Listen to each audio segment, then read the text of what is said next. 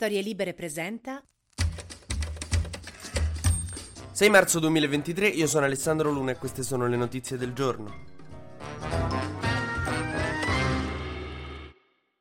Questo lunedì si apre con una notizia che è abbastanza importante dal punto di vista dell'immigrazione. Dopo la strage di Cutro, Giorgia Meloni ha convocato il ministro dell'interno Piantedosi. Che vuol dire? Pare che il governo dovrà cambiare strategia su, sui migranti. Quindi, sì, esatto, non ce l'aspettavamo un po' nessuno di noi. Però, eh, a quanto pare, lasciar morire in mare 60 persone è risultato impopolare. Sai, gli italiani poi come sono lunatici. Tra l'altro, mi ricordo un tempo in cui festeggiavano. Però, in effetti, questo, cioè, non voglio dire che è un bel segno perché stiamo parlando di una tragedia ed è sempre orribile. Però, certe robe orrende che si sentivano dopo i naufragi dei migranti nel 2015-16, non so se vi ricordate il periodo con Salvini imperante e Belpietro che conduceva fuori dal coro. Viva Dio non le sentiamo più, cioè gli italiani si emozionano davanti a queste cose e le trovano sbagliate. Doveva essere così dall'inizio, sì. Però insomma la felicità è un po' come quella della mia famiglia quando a 16 anni ho iniziato a usare il deodorante. Poteva succedere prima? Sì, però intanto è successo e ne siamo contenti.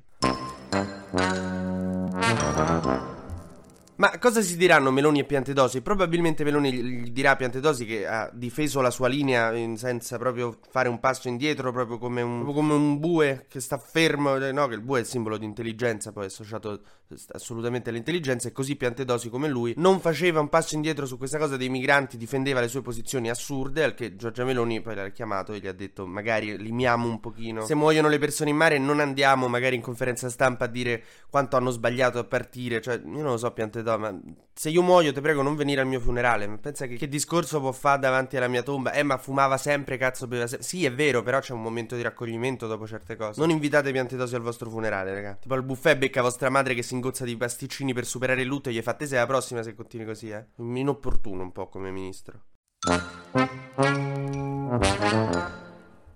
Passiamo a un'altra bega del governo Meloni perché ha detto che faceva fuori il reddito di cittadinanza e lo sta di fatti facendo. È uscito fuori quello che dovrebbe diventare il nuovo reddito di cittadinanza e insomma le cose che escono fuori non sono incoraggiantissime. Ci sarebbe un assegno massimo di 500 euro per le famiglie co- senza occupabili, quindi proprio c'hai una nonna, uno senza una gamba e un bambino, 500 euro. Se uno di loro può lavorare ma non trova lavoro, gli danno 375 euro e con un meccanismo a calare, cioè non ho capito se funzionerà esattamente così, però da quello che sembra che beh, se più diventi disperato meno soldi ti diamo, cioè così da lì al, al cannibalismo è un attimo, cioè a rapire persone e chiedere il riscatto. Se non ho capito male, il senso dovrebbe essere che tu hai a un certo punto una casa, no? Non, non trovi lavoro? Ti leviamo un po' di soldi così che la casa devi lasciare e dormi in macchina.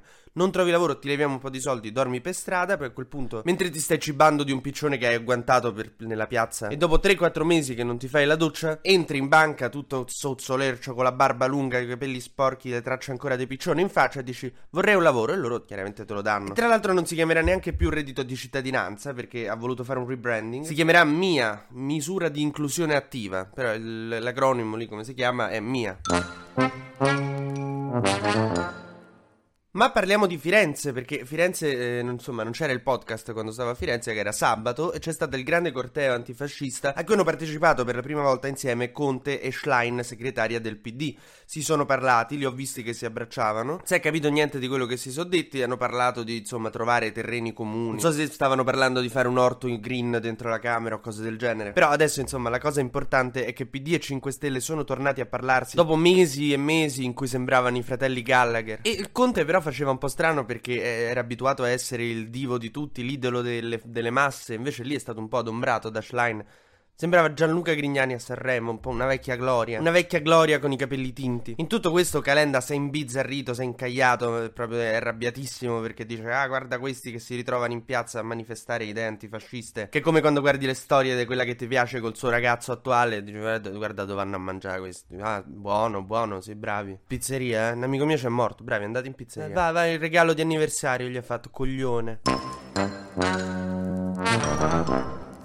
Facciamo un breve consueto giro sugli esteri perché dice non si capisce bene cosa sta succedendo a Bakhmut. Da una parte Repubblica dice che i russi ormai combattono con le pale e che la Wagner dice che se non gli mandano proiettili non riescono a, a vincere a Bakhmut e devono ritirarsi. Dall'altra c'è l'Aggi che dice che c'è un ritiro parziale degli ucraini da Bakhmut. Insomma, non si capisce bene, quindi vi saprò di domani che è successo meglio.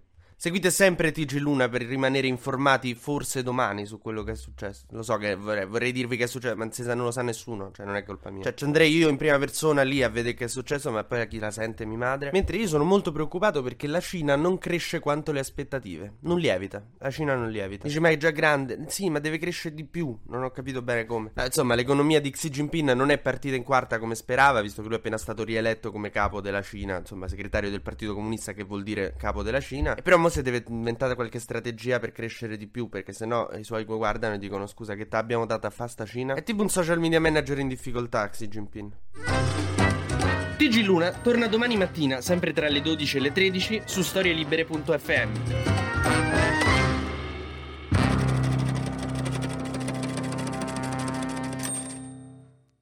Una produzione storielibere.fm di Gianandrea Cerone e Rossana De Michele.